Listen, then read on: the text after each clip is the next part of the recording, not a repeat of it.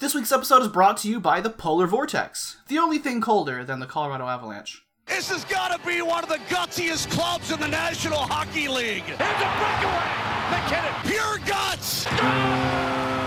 They got nothing but guts. Yet again, Landeskog tackled by Utina. Every guy with three big old cow hearts, two pancreases, Brandon right here with a terrific backhand pass. And look at the patience. My goodness. guts all over the place. I can't believe it.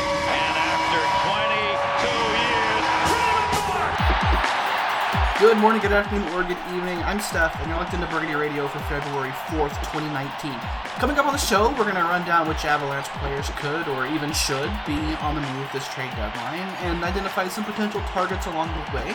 But before we play the whoosh, your disembodied voices for the week. Joining us as always is Earl. Hello, Earl. Hello, friends.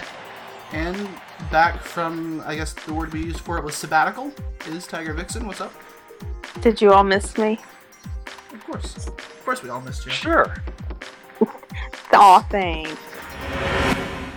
This week, the sitch is pretty sad. The Avs have finally dropped out of a playoff spot in the hapless NHL Western Conference. Their 52 are two points back of Vancouver's 54 for the second wildcard spot. Minnesota have 56 points and Dallas 58. St. Louis, Arizona, and Anaheim are all one point behind with 51. Yikes. At least Ottawa are in 31st, and the Avalanche own their first round pick. So it may not be all bad. Only one game this week, and I doubt if there's a lot to say about it. Avs lose 5 1 to the Vancouver Canucks. Your only goal of Matt Calvert redirect of a Zadorov bomb. Varley gives up 5 goals on 26 shots. 808 is a cool kick drum, but a terrible save percentage, y'all. Not that it matters when you only get in one of your own. This game even saw Bednar break up the All Star line. Big old Carl centered Ran and Landeskog. Nathan MacKinnon got Wilson and Kerfoot, and neither line accomplished anything really. That's all I have to say about this game. You guys have anything? Yeah, I think it was. I, I mean, I, I appreciate the gesture of uh, trying to jumpstart some of the forwards by swapping around some people. Um, you know, but the it it really doesn't matter when you're using the same guys. Um, and I'm referring to the entire 12 forward core here. They didn't have any extras, obviously, because the, the rest of the extras were sent down before the All Star break. So, I mean, and just mixing around the same guys and, and looking for a different result, um, you know, it seems very optimistic to me. And I, I don't really think it's it's really a role issue. Um, so I, I, I'm not surprised it didn't work. I am surprised a little at how uh, lethargic they looked for most of the game. I, I, you know, I know Riker really pointed that out a lot during the intermissions, but Oh, he was pissed. I, was you know, personally I would be too. You know, it, it really was a terrible look when you're, you know, coming off of nine days off and, you know, you, you put out an effort like that. And I'm not saying they weren't trying, but it just, you know, they they looked the same as they have for the last two months. They were slow and soft and undisciplined and got beat in much the same ways that they've been getting beat for an endless amount of time now. and important to note, Vancouver on the same nine day break. They were. And they didn't seem to suffer any ill effects. I didn't mind the idea of just at this point you just have to try something, and you have. I think they need to get a little bit more aggressive in what they try, but I'm sure we'll get into that. But I thought actually the line of Soderberg with Rantanen and Landeskog, it was it was a bit he- of a heavier line, and I actually kind of liked that. I don't think it was a really a bad combination. It's just when you use it for one game and not even for a full game because they'd switch back to the the All Star line, then you, how can you really judge it because you've just seen it for a few shifts. MacKinnon with Kerfoot and Wilson was just more of MacKinnon trying to do everything and failing. So I think he is kind of his own issue at this point. Well, far- I, I, there there are some things that that I, I think there are some good things that could have come out of taking Mac away from that line. Um, just because if if you look at how you know who is shooting the puck when those three guys are on the ice, um, Mac's shot share on ice has gone down quite a bit over the past couple of months, and and Mikko and Gabe's has gone up, and that's not a terrible thing. You know, it, it sounds good in, in theory, uh, but it you know it, it it's made MacKinnon's shot share go down from 27% to about 20% on ice. His shooting percentage has tanked. So I, I don't They, know need, what they needed Mikko to shoot more because remember he wasn't even scoring goals in the beginning part of the year. They Mi- Mikko absolutely needed to shoot more. I I mean, I guess, but they were winning then, and they're not now. So, you know, how, how do you balance that out? I, I, I agree that yes, it, it's better if Mikko is scoring goals, but if it's at the expense of losing this many games, then you know, and I'm not saying that's the reason why. Um, you know, it's like you need all those guys shooting a lot because they're really good. I You know, think if- in if- th- theory, MacKinnon with some different line mates and and to get a line that he can drive, and I think Soderberg, Landeskog, Rantanen would be fine. Then you you could get somewhere, but I think we're so beyond that. Like we are beyond the issue of we need to reimagine the line. I think that that, that was a two months ago problem. It's Yeah, not well- gonna fix what their problem is right now. So when you look at that I line mean, and how- construction, sure, the Soderberg with with Rantanen and Landeskog is a totally fine idea, but then you have to put MacKinnon with someone. Yeah, And, and then that's Kerfoot has fallen off as the year has gone on, just like he did last year. And now you've got I- I- Colin I- Wilson, who is definitely a complimentary player, but slow. Yeah, I, I mean, I think the big problem that I saw with that line was that, given that that Kerfoot and Wilson are not, you know, they're, not the best defensive players on the team. Let's say um, that left MacKinnon kind of doing a lot of the heavy lifting as the F three. And if you want him shooting a lot, you can't have him high in the zone. You you know, you sort of needed to have Wilson be that guy that was high in the zone, and Mac you know, where he likes to shoot from, and that you know that that was kind of switched around. So it just you know it, it didn't work. Hmm, Um, a defensively responsible winger that has skill. I wonder if they have one of those in the AHL. They have one in Gabe Name. Landeskog. yeah, you know, it's and like they one needed. that reminds you of Gabe Landeskog. He's just Czech instead of Swedish. Yeah, I mean, uh, you know, uh, I I thoroughly endorse trying things right now.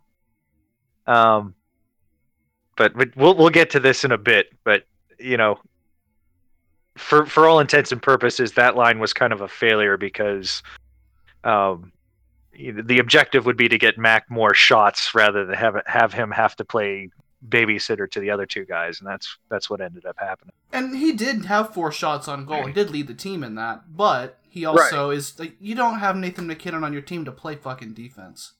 Right. That's not his You know, job. Well, I mean, he's you know he's not If you're bad a at top line and- player, you have to be somewhat competent at it. Yeah, but Yeah, that I doesn't think- mean he's con- gonna run a line defensively. Like he doesn't even like he doesn't really play the center role in his own zone on his normal line. So right, and it's just like that made him you know the the third guy in the zone, and it made him the the guy kind of staying high a bit. So it just you know it, it didn't work. and he and of Um, his shots he did take, most of them came from like north of the circles. He take every time Yeah. he, he takes shots from the point. I want to just pull my hair out because it doesn't make any sense. I know.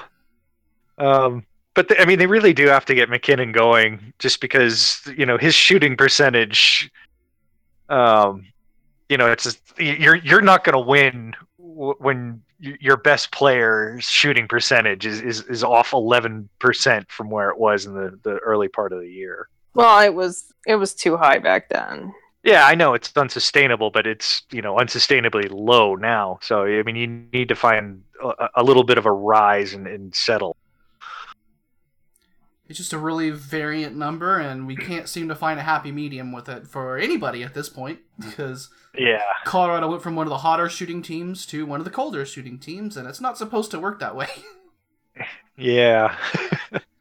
And and one other change that average. that I'd one other change I'd really like to rag on a little bit was uh, putting Ian Cole on the top line, yeah, and that paid off right away with a bad pinch and a two on one going the other way for the Canucks' first goal 92 seconds into the game. So that was fun. Yeah, the real bad And pinch, even- and EJ played it real badly on in his own end too, and there was no way Varlamov was getting across for that. No way. No, you know, cover the you know if you're gonna cover the the pass, cover the pass, man. Don't sit right in the middle and pretend your stick is like something important.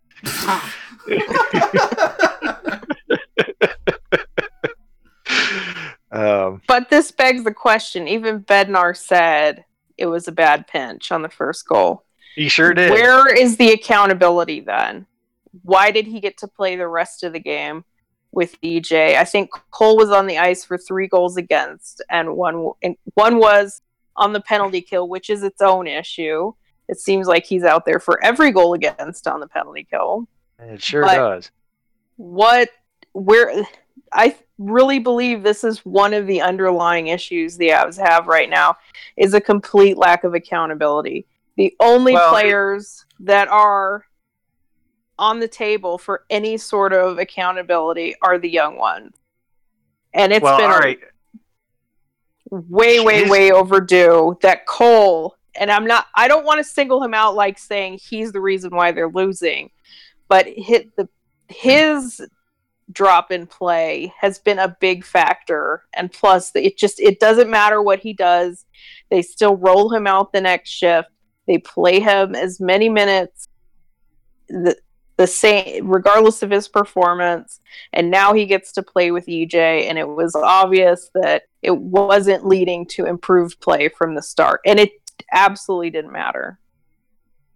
Yeah, I mean, the only reason his minutes got reduced in the second half of the game was they were out of it and trying to come back. Um, you know, it's like if, if, if the score was close or the Avs were up by one, I'm sure he would have probably been at least second in, in five on five time on ice and, and maybe even first because that's where he was after the first period.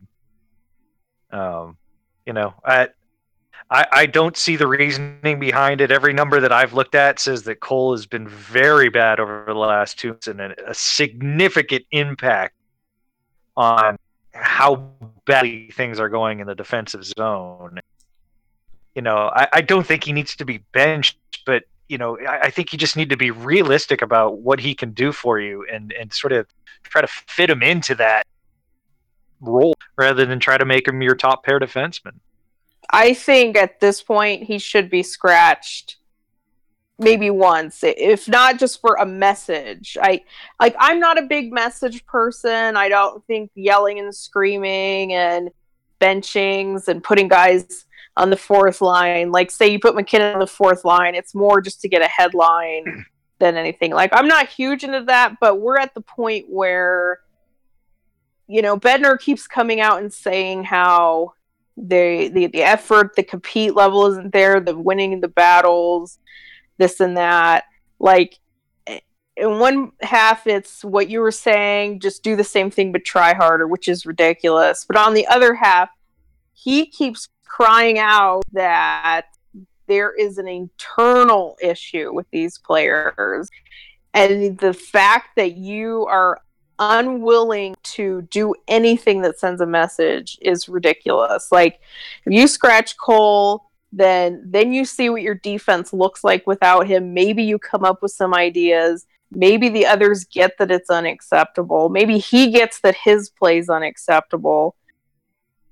But I, It's, I it's mean, if you look at it, doing the same thing the next game. But I mean, if, if you look at what what Bednar keeps saying as far as you know accountability and commitment to checking and all the stuff that he went through after the game, you know, it's like Cole's got that. You know, he's a tryhard. So it's like you know, it, it's almost like Bednar's putting him on display, saying, "Ta-da! This is what I want you guys to play with." Like, I don't necessarily believe that because the decision making, the focus, Yeah, I the- mean, those other things that he he complains about, Cole certainly is not exempt from those things. He cannot lift up Cole and say, "This guy is how is how I want everyone to play." There's just no way he could do that. I, I, I know it sounds insane, but it's just I, you know, I really think he'd rather have six Coles than six Sam Girards. I That might be true. that that that's a whole different conversation. I think he if he had to pick the per with one person that he loves right now is probably Calvert, Who's had Well, Calvert's the leading scorer. and he's been producing. I'm not complaining about Calvert. He's had about a million points in the last month, and I don't know how, Yeah. but here we are. Yep. And so good for him absolutely he's he's holding up the depth scoring but he's still a limited player that's pretty much most of his game is try hard and he's he's gotten a few goals in lately that and that it seems like bednar would if he could have every single person on his team be that he would Yeah, but we go back to the puck decisions again because Calvert does not make good puck decisions. and Right. He turns the puck over a lot. Are you So are you sure? 'Cause I, I'm- I, I mean, I see really what sure Bednar is. What Calvert's trying to do with the puck. I see what he does with the puck, but I'm never sure what he was trying to do with it. Yeah, I mean, I you know, I'm not going to try to parse that out, but you know, the result is that you know he often loses the puck, and it's you know, it's not because he's you know weak on beach. It's not because he's being weak on the puck. It's because he just can't hang on to it. And and earlier in the year when it was one of the bigger problems on the team there was no accountability like i think they're at the point where this is a toxic hallmark of this team.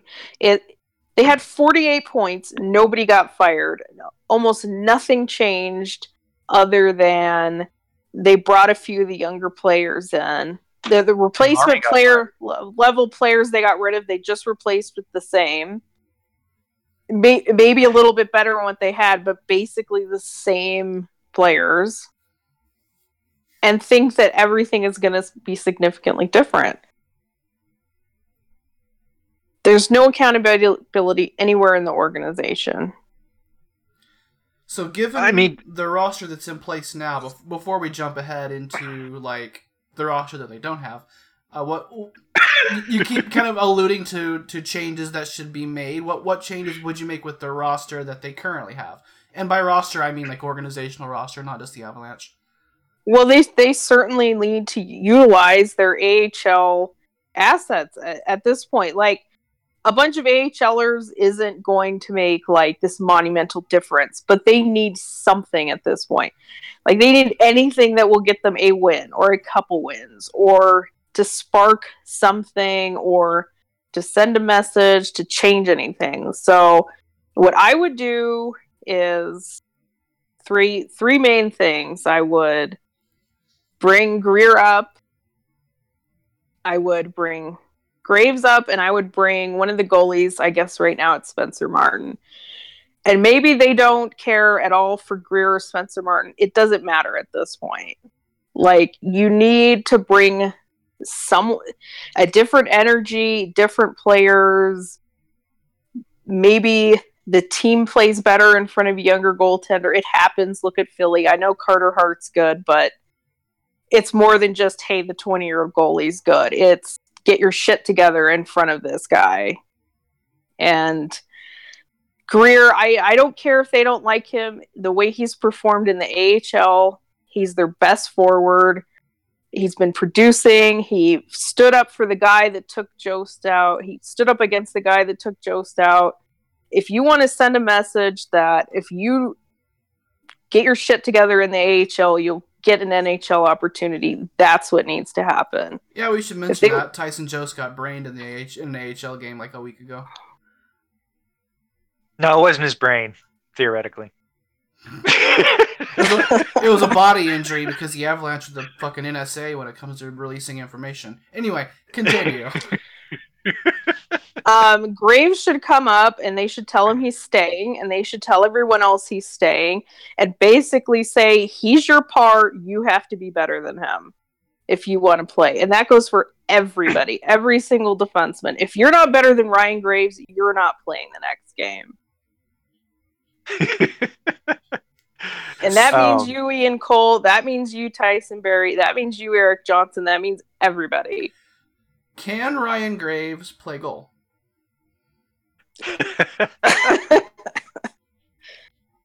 And then goalie, you put Spencer Martin in there. I know we've all given up on him. You had the numbers of what he's done the last ten games.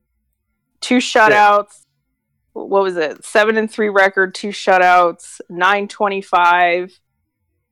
You know, I don't almost care. 400 shots. I don't care if you're planning on not qualifying him. You bring him up and you say, okay, there, there's a lot of people that believe it is, ju- is just Varley and Grubauer shitting the bed. If if you believe that, then you would do whatever it takes to put a different goaltender in the net. Yeah. And that you need to use the two that your organization has right now. Hell, put Joe fucking Cannata in the net. He is on an NHL contract. You bring him up, you put him in the net, and you tell everyone else to stop playing like shit in front of him and see what happens. It couldn't get worse, right? It honestly couldn't. I mean, at this point, I mean, when you're when you're lucky to have a save percentage in the 800s at the end of the night, no, it couldn't get significantly worse. Like, what do you, do you lose Yeah. by six goals instead of four? Oh no! So those Yeah. are the three things they could do right now easily without making any significant move. These are not like out there crazy. Uh, Joe, Joe Cannata was out there crazy. Okay, Yeah, but I'm Joe I would start there. with Spencer. I would start with Spencer And then when Frank supposedly his injury is not serious, if he comes back, it's a weekend under his belt. I would also try Frank. Oh, The other thing is you need to do these things before the trade deadline because after the trade deadline, you only have four calls. And they usually burn them down to the AHL for the AHL playoffs. Another LOL. So before they burn all their paper call ups, do this shit now while you still can. And yes, I would also consider bringing up Martin Kaut. I still probably would not play him more than nine games but you have that available at your disposal. See if it makes a difference. Yeah, I don't think his future contract status is worth this season's potential first round playoff exit. So uh, more than nine games is madness, but I think you definitely do want to to see where he fits in on this lineup. At least you know, give give him an opportunity to to smell it and see where he might fit in. Sorry for the robot that we're getting from both Earl and Jackie today. Just that that means it's probably my Wi-Fi and unfortunately not likely to get much better. I'll try to clean it up as much as I can later, but we'll see. Um, all right, for me, I, I agree with with Jackie's picks there, um, and I agree that it's actually probably the change that's the most important thing. Um, you know, it's like when you when you've switched around the furniture in, in your office or your home so many times, um, you know, it just gets stale, and you, you have to just get a couple new pieces of furniture to make it look good. um, I would go a little bit further. Uh, I would waive um, or put on IR Mark Barberio since he's got a fake injury right now. and you you're gonna have randoms in your Twitter mentions.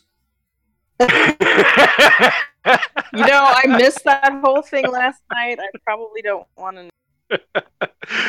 um, but yeah, either waive or put on injured reserve Mark Barberio, and I would waive Gabriel Bourque, and I would also bring up, um, you know, I'd like to see Kaut. I, I, I don't think. I- don't think it's that crucial that he gets games, and I, I don't really think uh, going into an environment like the Avs are right now would be all that positive for his NHL debut or experience in general. Um, but I would bring up Dominic Toninato and actually play him. Um, You're looking for a center and you're playing Sheldon Dries at center. Toninato is That's just right. standing there Eh, like with the boombox over his head in the rain. You know. Yeah, he played Right. 37 games last year. So he was good enough to play. 47. Was it, was it 47? Yeah. And that Yes. was a playoff team, so not like he was just playing games on a shitty roster. Exactly. Um, but the thing is, you bring up Toninato and Greer, and you can radically change sort of uh, the feeling of the bottom six because what you've got now is a bunch of guys that are all about 5'11 and 180 pounds. And, you know, some of them have more skill, some of them don't, but none of them are very big. And Greer is six three, Toninato is six two. They're both, you know, 210 ish. Uh, they're, you know, they're big guys. And bringing that dynamic into the bottom six is something I think they really need because a, a small, not really that skilled bottom six doesn't doesn't really do anything for you. Um, if It you have a mixture, no, it sure doesn't. And when you have, you know, a mixture of sizes of guys, you can do different things and gain advantages in matchups different ways. You're not relying on just speed to be able to get the puck out or get the puck into the offensive zone where you're not going to do anything with it. So I, I- really think that avoiding an obvious change like bringing some size to the bottom six is is kind of silly because it's the it's one of the things that they just seem to refuse to try for for any length of time and you know who knows it, it, it might work you know it's definitely not going to make anything worse I just defaulting to dries doesn't make sense to me, and it it's like it's great that they signed him. They have him as this replacement level fourth liner they can use. That's great. He's not someone that is displayed that he needs. To, he's already played. I think it, it's 30 games, which is over half of the games that they've played. It's it's just inexplicable. And maybe if Joe hadn't got hurt, it would have been him instead of Dries. But still, he should not be the default next man up.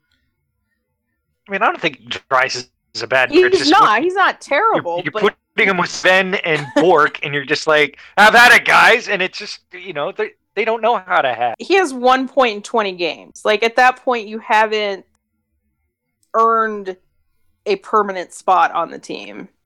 and he had a breakaway last night that did very little. Um, like it's just the the reliance on the the the Island of Misfit Toys line has always been perplexing to me. When you have you know all these free moves up and down between the Avs and the Eagles you can make, um, but the Sheldon Dries is a very big. Uh, what's the word I want? Like Try hard. Sure, he's kind of like a, he's kind of a good symbol for for that just refusal to try to use the people that you have in your system to make something that may help the team, even though it is somewhat marginal. And Yeah. you never know. Like the the whole point is that some of these guys have upside. You never know. You never know. You might just Yeah. get some fourth line play. You might actually find out that somebody can provide more. You you might Yeah, I end mean, up with a JT Compher situation where no, he's not a second liner, but if he needs to play there for a game or two, he can.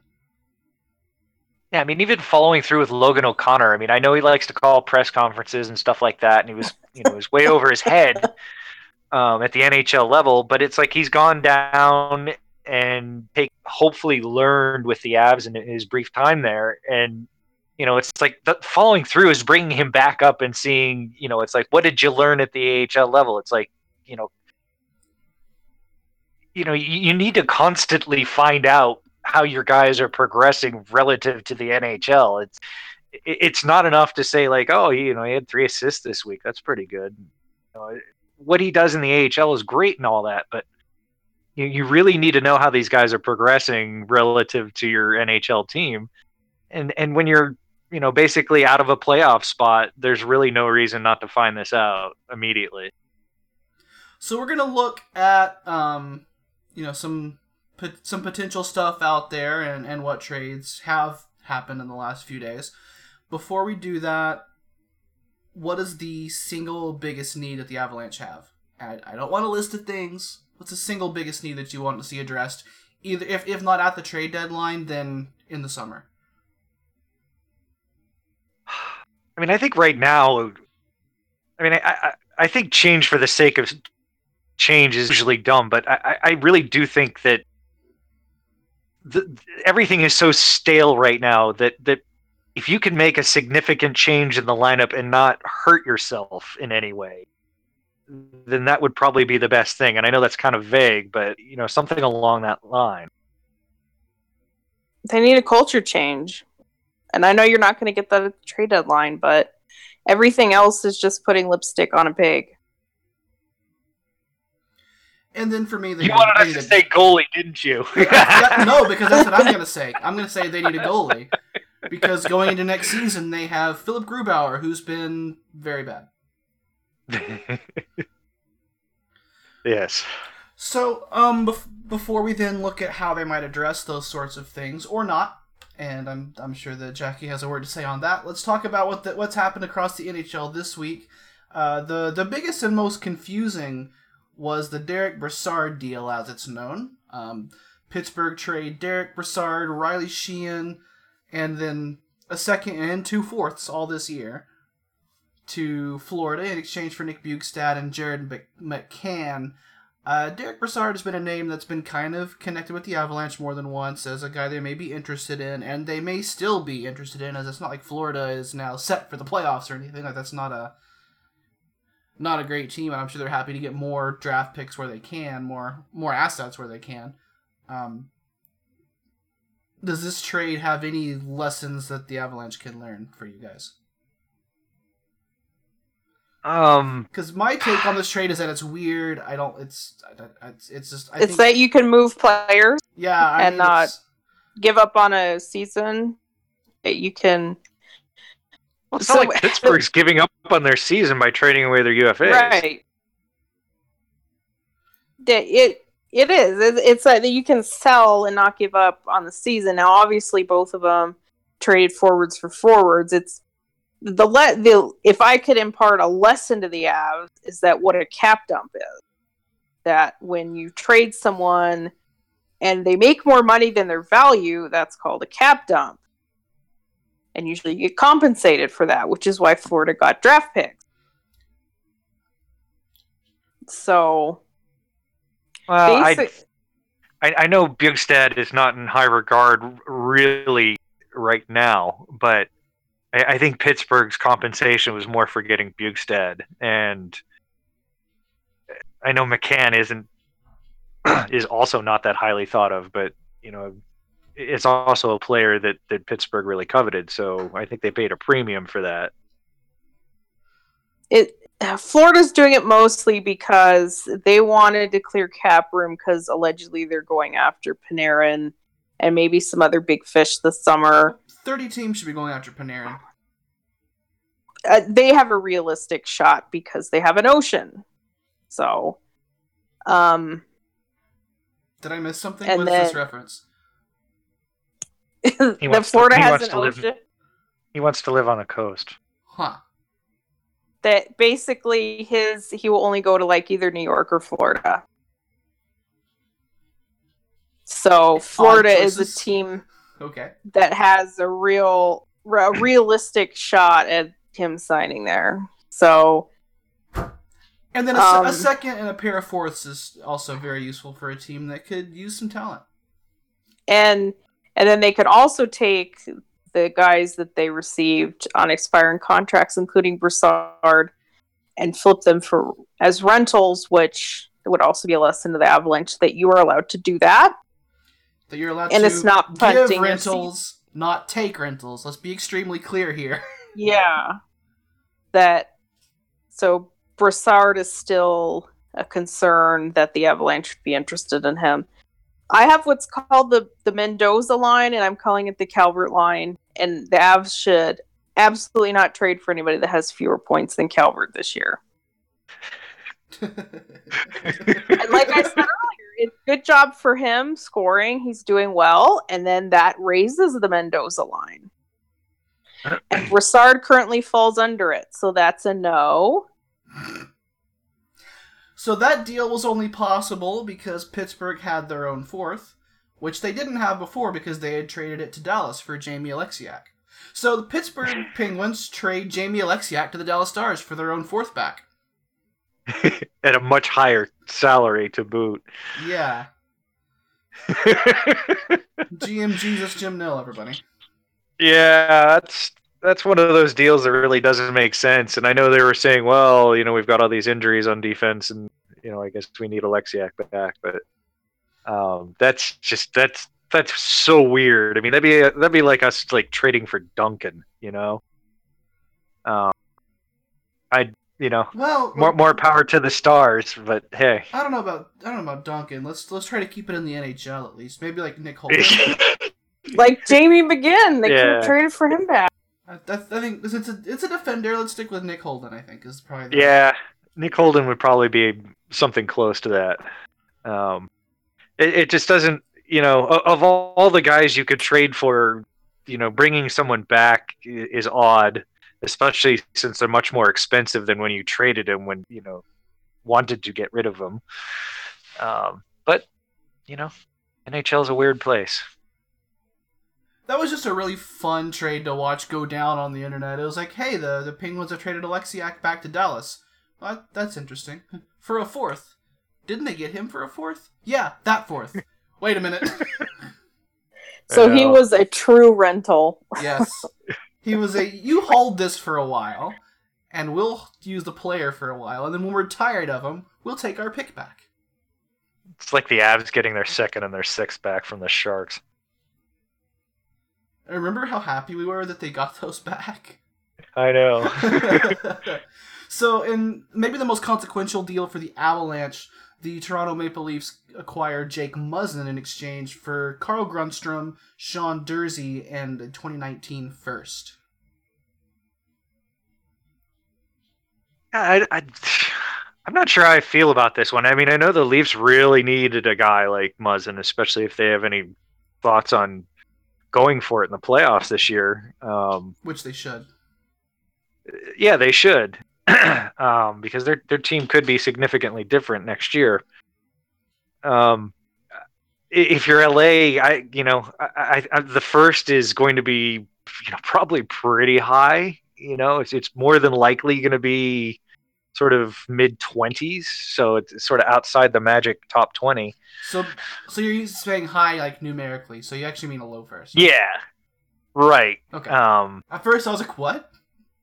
Yeah, they're prob- Yeah. they're not going to win the division. So, like when you're looking at firsts, it, it's those that win the division really are those are the ones that fall in the 27 28 range. So the fact the Leafs won't win or won't win the division because Tampa will that that will push that pick down a little bit yeah, but um, I I think it, this is actually a good deal for both sides. I understand why the Leafs did it because they they will have Muzzin for next year, and it gives them some cost certainty and an upgrade on defense that for I think it's four million dollar cap hit is better than what they're going to get on the open market. Better than they could get re-signing Gardnier. I don't know how to say his name. Sorry. Jake Sorry, Gardner? Leafs fans. Yeah, Gardner, whatever. Um, so I, I that's a good deal for them. Um, and they had the assets to to do that. Um, I, I think it's a good deal for the Kings, though. I mean, a first and two B prospects is, is a good return, and it's for Yeah, I mean, a.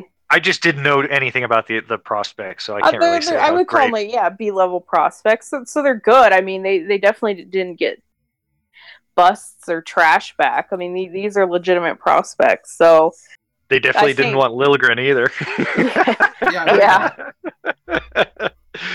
so where where it's relevant to us, which is I think where you want to take this, is that it kind of sets a loose parameter on what a Barrie deal could be if they decided to move Barrie at this deadline. And I know that nobody wants to move Barrie for just futures right now.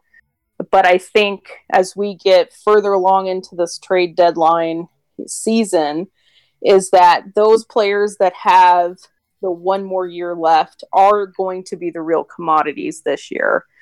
Because teams don't want to spend on a pure rental and that that the cost certainty and the, at least the medium term uh, that a guy with one year left can give a team is is a lot more security a lot more something that you can plan around.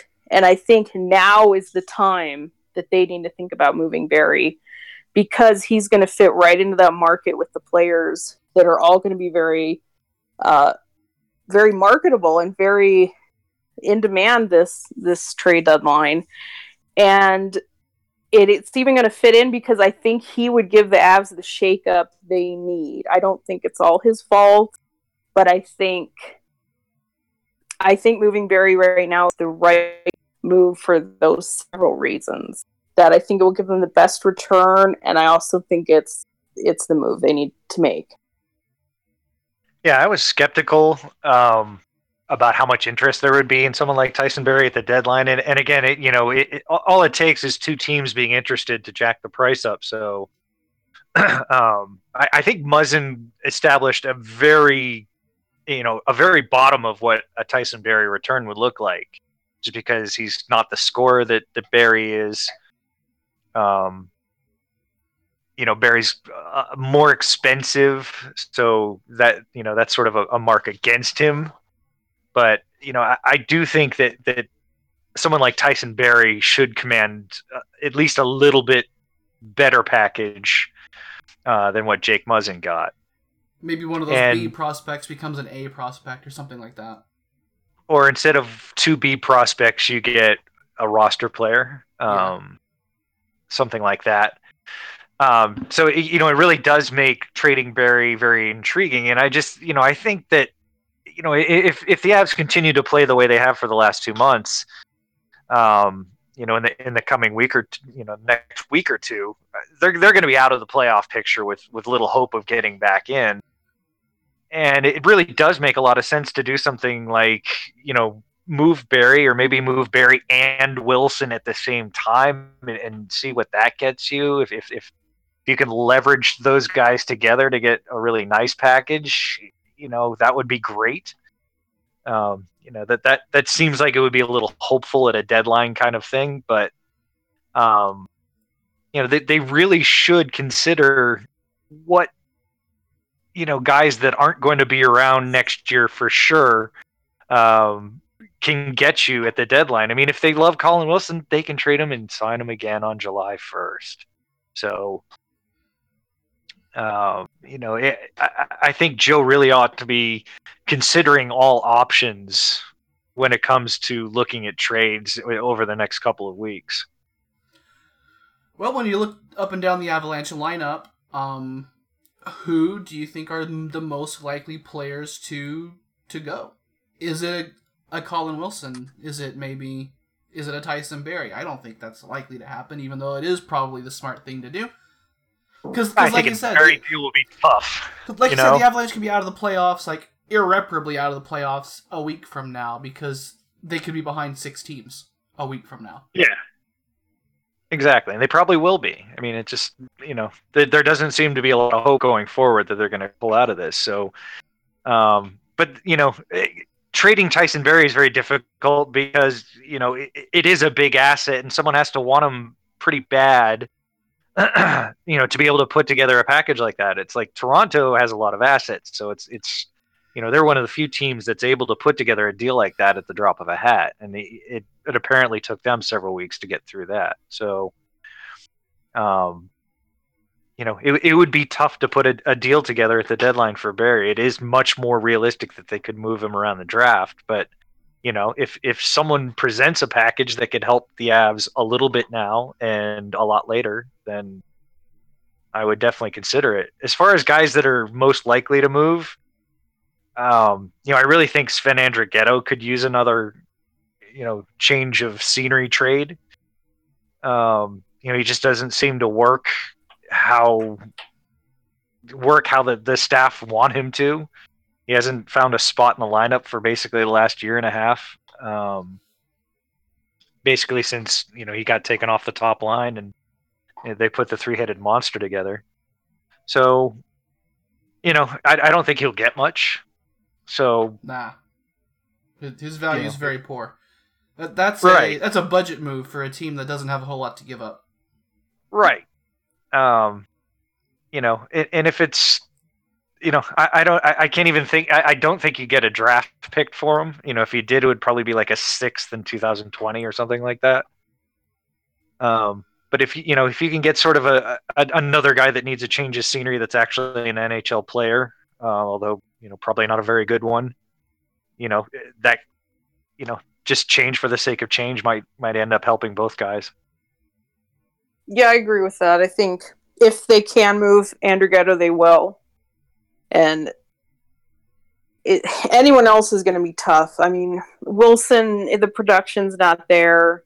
He makes four million dollars. That's there might be teams that like him and like his style, but it, it's really hard to see much of a return there.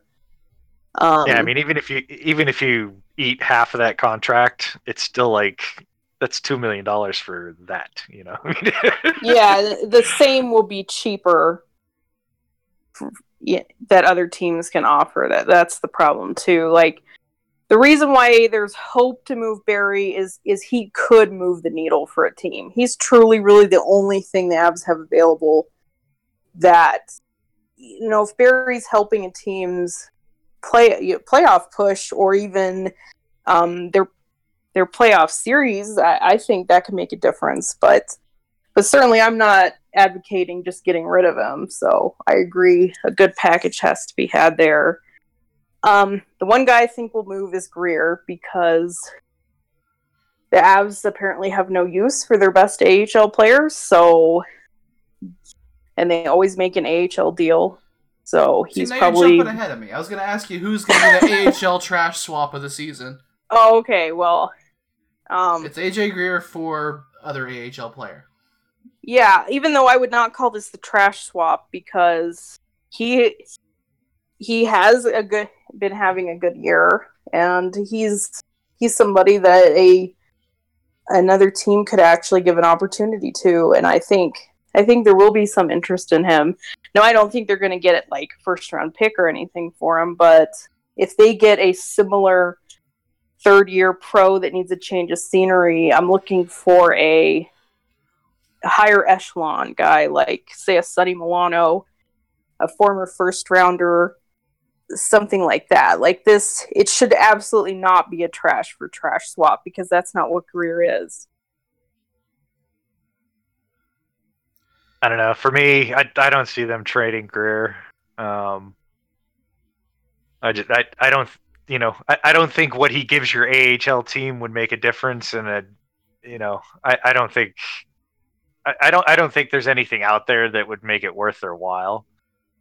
Um, I would hope that I know this is just way out of left field, but Anton Lindholm um, might be more tempting than we think, just because we we we have to watch him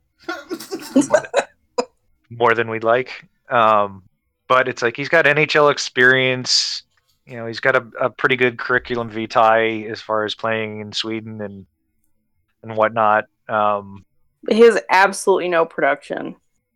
yeah, He's not scored a and- goal in like three years. and it you know I again I don't I, I see him much more likely to be the trash for trash swap. If they Um, could get anything for him, I'd be shocked. Yeah, if it's. I mean, if, if Well, like I mean, if you get 23 the other Anton Lindholm, I mean, again, I'm not. I, I just I see him as uh, the kind of guy that another team says, you know, hey, why not? Um, you know, and, and they have an Anton Lindholm they'd like to get rid of. It could be something like an expiring. I thought about that. Yeah, it's just he's just so important to what the Eagles do. I mean, they just love him. So they have I, younger I mean, I keeper could definitely see Kevin them. Davis. Oh, but he's so young, you can't play him every. night. I just can't imagine trading for impending UFA David Warsofsky, the AHL defender. Like, come on. O- Yeah, Other plus- impending UFAs who may or may not have no interest based on this conversation. Gabriel Bourque, who I think we all expect, well, we all expected to walk last time he was an impending UFA, and uh, so Maybe Or I Nemeth. stays- I mean, maybe this they- is the time. And Patrik Nemeth, yeah. it's it's I- po- it's possible. and- they don't lean on him like they did last year. The pending UFA, if they've truly resigned to the fact that they're going to move on, they could probably sell him as a depth player somewhere. But it's probably going to be the same realm of, oh, there was interest in Fedor Tyutin. Oh, but we couldn't close the deal. I, th- I think Nemeth is far more appealing than Fedor Tyutin was, but Definitely. um, Just on an age you know- perspective. Right. Yeah, but I mean, the same, like, Yeah, I know what you're saying. someone could Oh. trade for him, but it fell apart and we still have him. Yeah, I mean, I, I honestly think that if if the Avs, you know, if, if they knew how to trade people uh, actively, and that's a you know, it's a difficult thing when you're not in the old boy network. Um, but uh, you know, I, I do think there are teams that would, you know, take a look at Patrik Nemeth and you know be fine as sort of the, the kind of guy you add at the deadline if you're a playoff team that needs a little depth on defense. Yeah, I could see that. Who are your Avalanche untouchables? Are we are we talking like crazy move or like Yeah, it who are you willing to not even get crazy for? Like me, or who do I think the organization thinks? Uh, You can answer however the heck you want to answer. Okay. I'd say I- Mikko is the ultimate untouchable. I, I wouldn't I wouldn't even answer the phone. I think everyone else, I you you, you would have yes, and even Nathan MacKinnon, even Landy. I think you would at least want to know what the offer is. With Landy and like Sam, I just I don't see that there's anything that would make the Avs better that would actually ever be an offer there. Yeah. MacKinnon, if they're offering like for like superstar, I would consider it. Well, then, But you, then that- you're talking about it being Connor McDavid on the other end, and like, yes, I, I'm not necessarily hands. saying David. I'm not necessarily McDavid. Kucherov. You know, I don't. oh, not Mc- not McDavid, just Nikita Kucherov. Yeah, Clear step down. What if it was? What if the? What if the Jets offered Scheifele and Myers for him? Then you'd have Tyler Myers. Yep. yeah. Mine's in. Let's say Trouba, Scheifele, and Trouba. I, I I think mean, you'd have to think about it. If it was Honestly- Scheifele and Trouba, you'd have to think about it, but I'd still say no. Isn't Trouba UFA? Or he'd be an RFA. RFA. yeah. RFA. Okay, I knew he was had his Yeah. contract coming up. Yeah. And then also, I think you- when you're looking at the untouchable list, you got to talk about Ottawa's first. Yes. Yes. yeah. I I, I, I think the Avs. there's- Honestly, I think the Avs first. yeah, it's They Yeah. should not think about touching that right now because as, as they keep skidding, there's it's reaching that same kind of kind of level of you don't give this up. And then also on a lot of people's lists, you see Cale Makar in the untouchable area. yeah, yeah. There, oh, I Oh, wouldn't. for sure. Not a not a guy that is the favorite to win the Hobey Baker. You're gonna get rid of before you see what he can do. As a, Oh, as a sophomore defender at a not very good program, that he has suddenly turned into a competitor.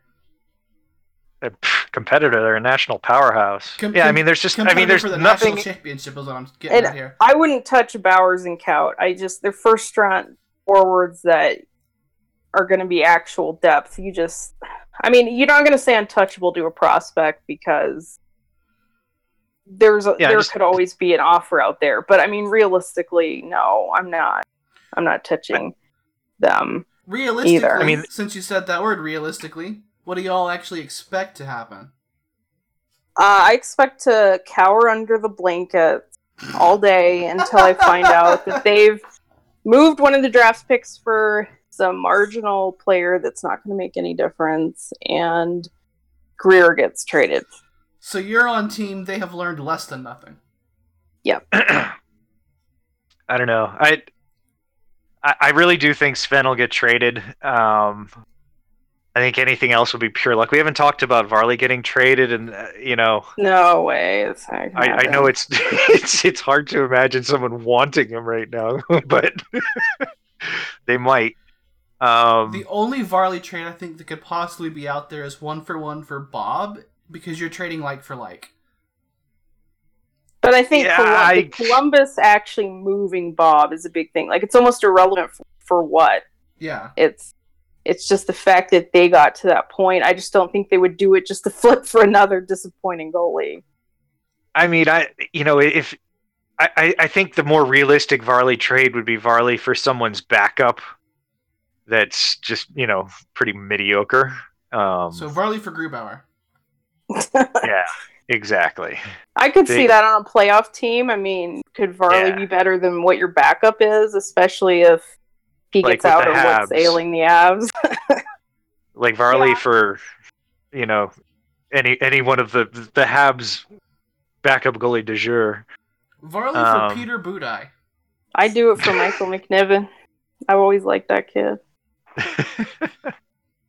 um, but for me, I you know I expect to see Sven gone just because it just seems too easy not to. Um, I'm gonna go with I don't think they're actually you know unless it's something like Anton Lindholm for someone else's Anton Lindholm. I don't you know I don't really see an obvious AHL trade that that's gonna be done. Um, you know I, I still get the feeling that they want to get rid of Ottawa's third for Brassard, and you know that just seems like something Florida would be all over. So, um, Yeah, if they get worse, they probably won't touch their second, but you just know that third. They're just like, I think Ottawa's third has been something that they've wanted to get rid of all year. So it just light it on fire.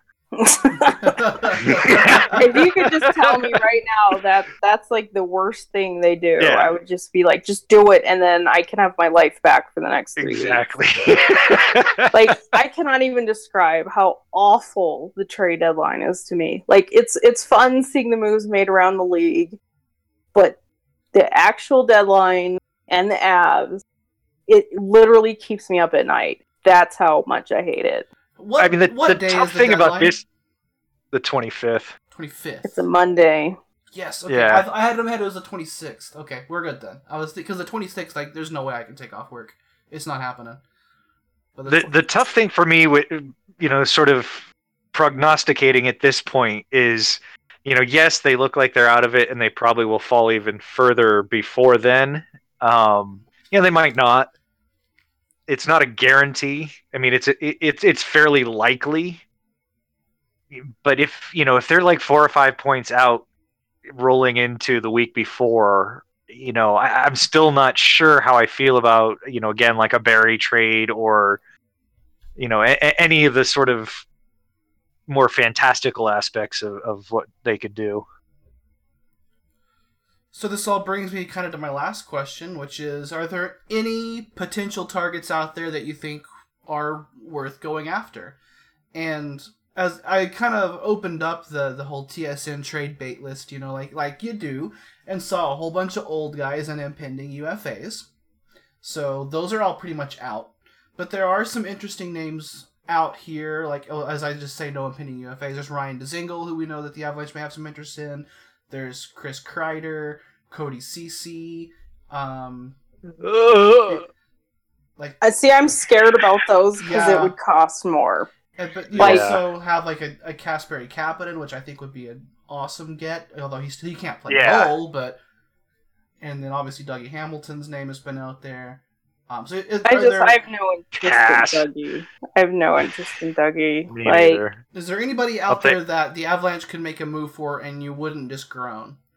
no, because I the what they would have to give up, I think, is No, I think a, I think there's some be Barrie trades out there that I'd be wildly in sure favor of. okay. If we're talking about that, I think one name that's out there that I wouldn't mind is Nemes- Namestnikov. I think he he would be a good depth player. I like the way he plays. I think he would give the Abs a little bit of an edge in their bottom six. However, he's making four million dollars next year. And he has Believe he's 16 under-. Yes, he's under the Calvert line. So we need to look at that as a cap dump and not give up ex- extraordinary value in this deal.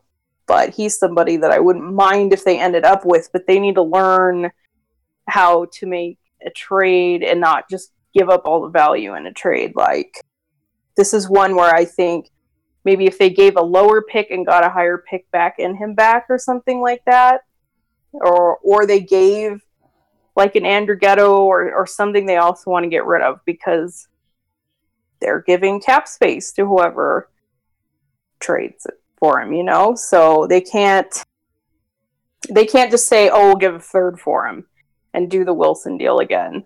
They need to not get hosed. They want to though. Um, I, you know, one name that that keeps coming up. I mean, obviously Dougie Hamilton's available, and it, it sounds like they, you know, the, the Canes would like to get rid of him. But um, if they do make a deal with with the Canes in, in, in a Barrie trade, I would much rather end up with Brett Pesce. Um, I know he's not to the same level a- as Hamilton or Barrie, um, but you know, I, I think he's a good, solid defender. Um, 11 points, You know- Calvert line. he's a def- he's a It is a defenseman, little though. so we- different for a defenseman. But yeah, yeah. And he makes he makes more than four million dollars. Makes four point zero three million dollars, and ha- still has five years on his deal. So he's over at David Jones money, no matter how you look at it. yeah, but he's good, and I think it, he's something that the Avs could really use. Um, I think that's a fair idea. and and if you did make a deal like that, I, I doubt that the Canes would want to give up their first in, in a deal. Did we just lose Earl? Did we? Yeah, we lost Earl. I doubt that the, the Canes would want to give up their first. They are sitting outside of a playoff spot right now, which is interesting because they have more points than like a couple of teams in the West that are in the playoffs. So, like Carolina and Buffalo would both be comfortably in if they switched conferences. But that's definitely a team that's lacking for scoring talent, and where do you look for that in the first round of the draft? So, definitely see where Earl's coming from. Don't really need to hear him finish that out to, to know where he's going with that. And and the Canes have a lot of interesting prospects. I wouldn't mind taking like Nick Law, who's a big center. I think, and he's not like a. T- we're not talking about Necas here as as the ask. So I think he's someone that could definitely be on the table as as a prospect. Carolina could survive giving up. Sure. So in general, I think that we we talked about this before the show, but if it if it comes down to do something or do nothing, I, I think all three of us Potato! are- yeah, we're basically in agreement that you don't want to get out GM'd by a potato, and the the team can can get by doing nothing. Like we'll all be angry if they do nothing, but we would be more angry if they did something stupid. Yeah, If if they held on to their five top 100 draft picks for this upcoming draft, I will call that a win, regardless of and don't get older. they they absolutely need to. They need to have a big draft. They need to hold on to that. Like you can't look at those picks as extra. You need to look at it as this is what we got for trading Matt Duchene. You don't just l- spread those around like Halloween candy. Like it's it's significant asset value brought into your organization. but think of the trade tree. Well, when we make all those picks and then when we sell them as disappointing AHLers down the road, it'll that's where we'll get the trade the trade Ah. tree growing. But, but how many disappointing NHLers do the team sell? Ah, aha. Let's run down the I next think they should. two should weeks. Think they Yeah, should go make, ahead. Think they should make it They should sell. They should make one sell deal. one sell deal. Yeah. So let's run down the next two weeks. There will be no Burgundy Radio next weekend as I'll be out of town. Um, I don't. Are, are y'all planning on maybe slipping in a, a Tua to fill the gap or something like that? I think so. Yeah, I think that was the loose plan. So we probably could record it next Sunday. And um, I don't, it'll probably be the Prospect Monthly because so we haven't done one in about a month. And probably Prospect Monthly and AHL related since we did some draft talk in our last one.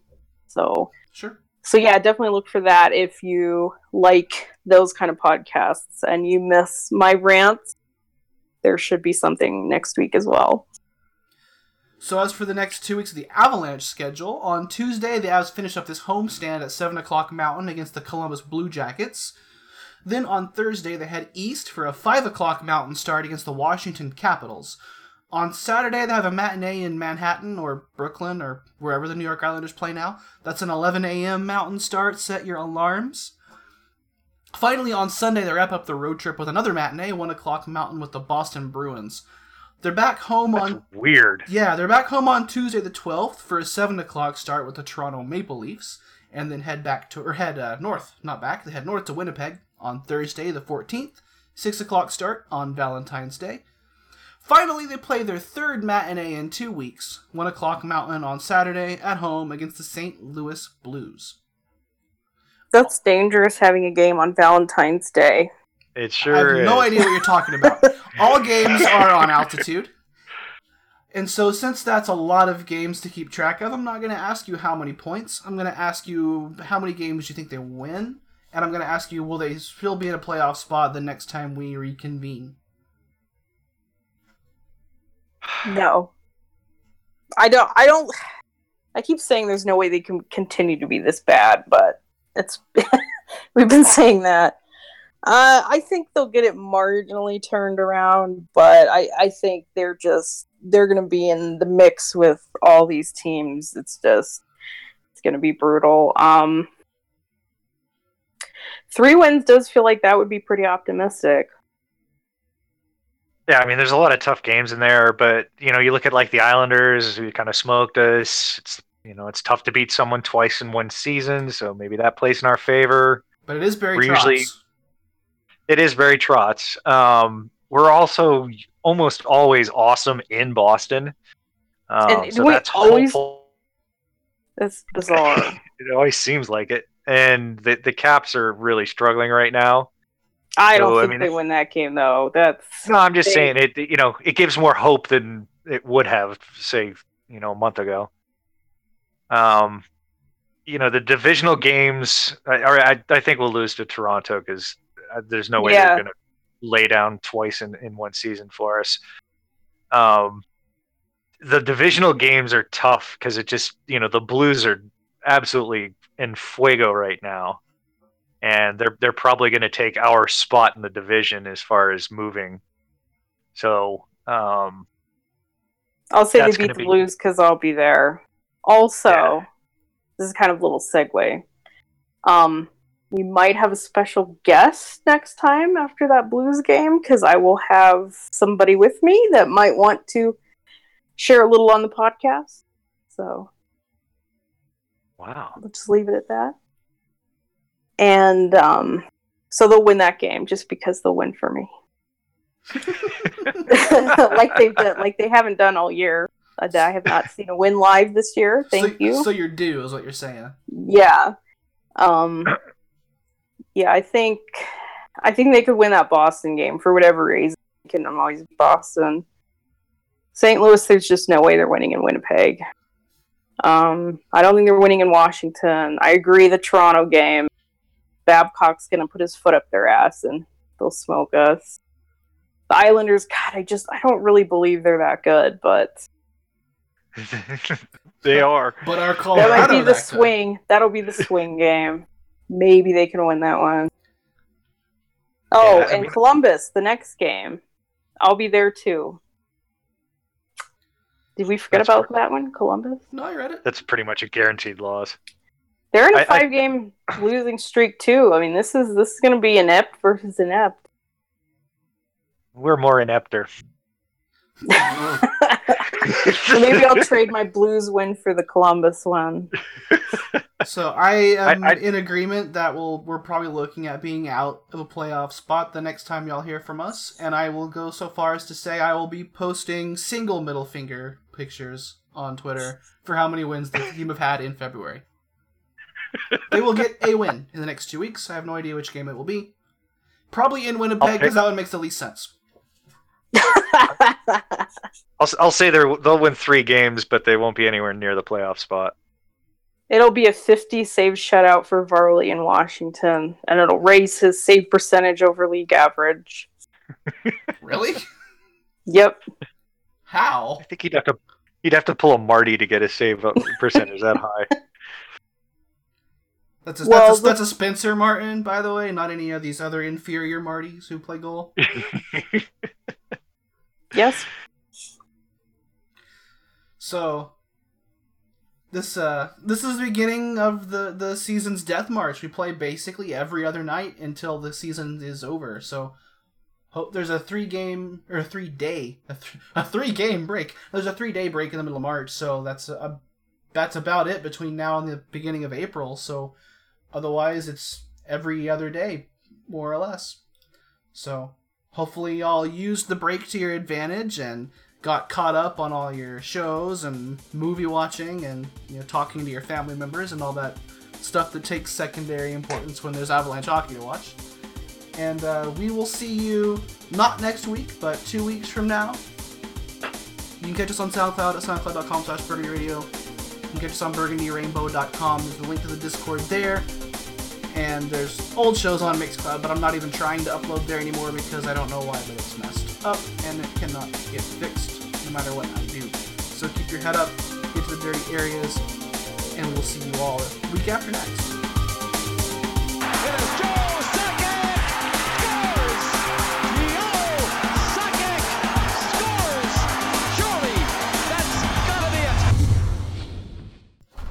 It. Calf cramp! Ah! what in the world? Ah! Were you like falling over or something? No, I just got a major calf cramp, but I finished my shift, Oh. damn it. Oh no. Mm. Oh, this is the worst. I was gonna ask if you know. where-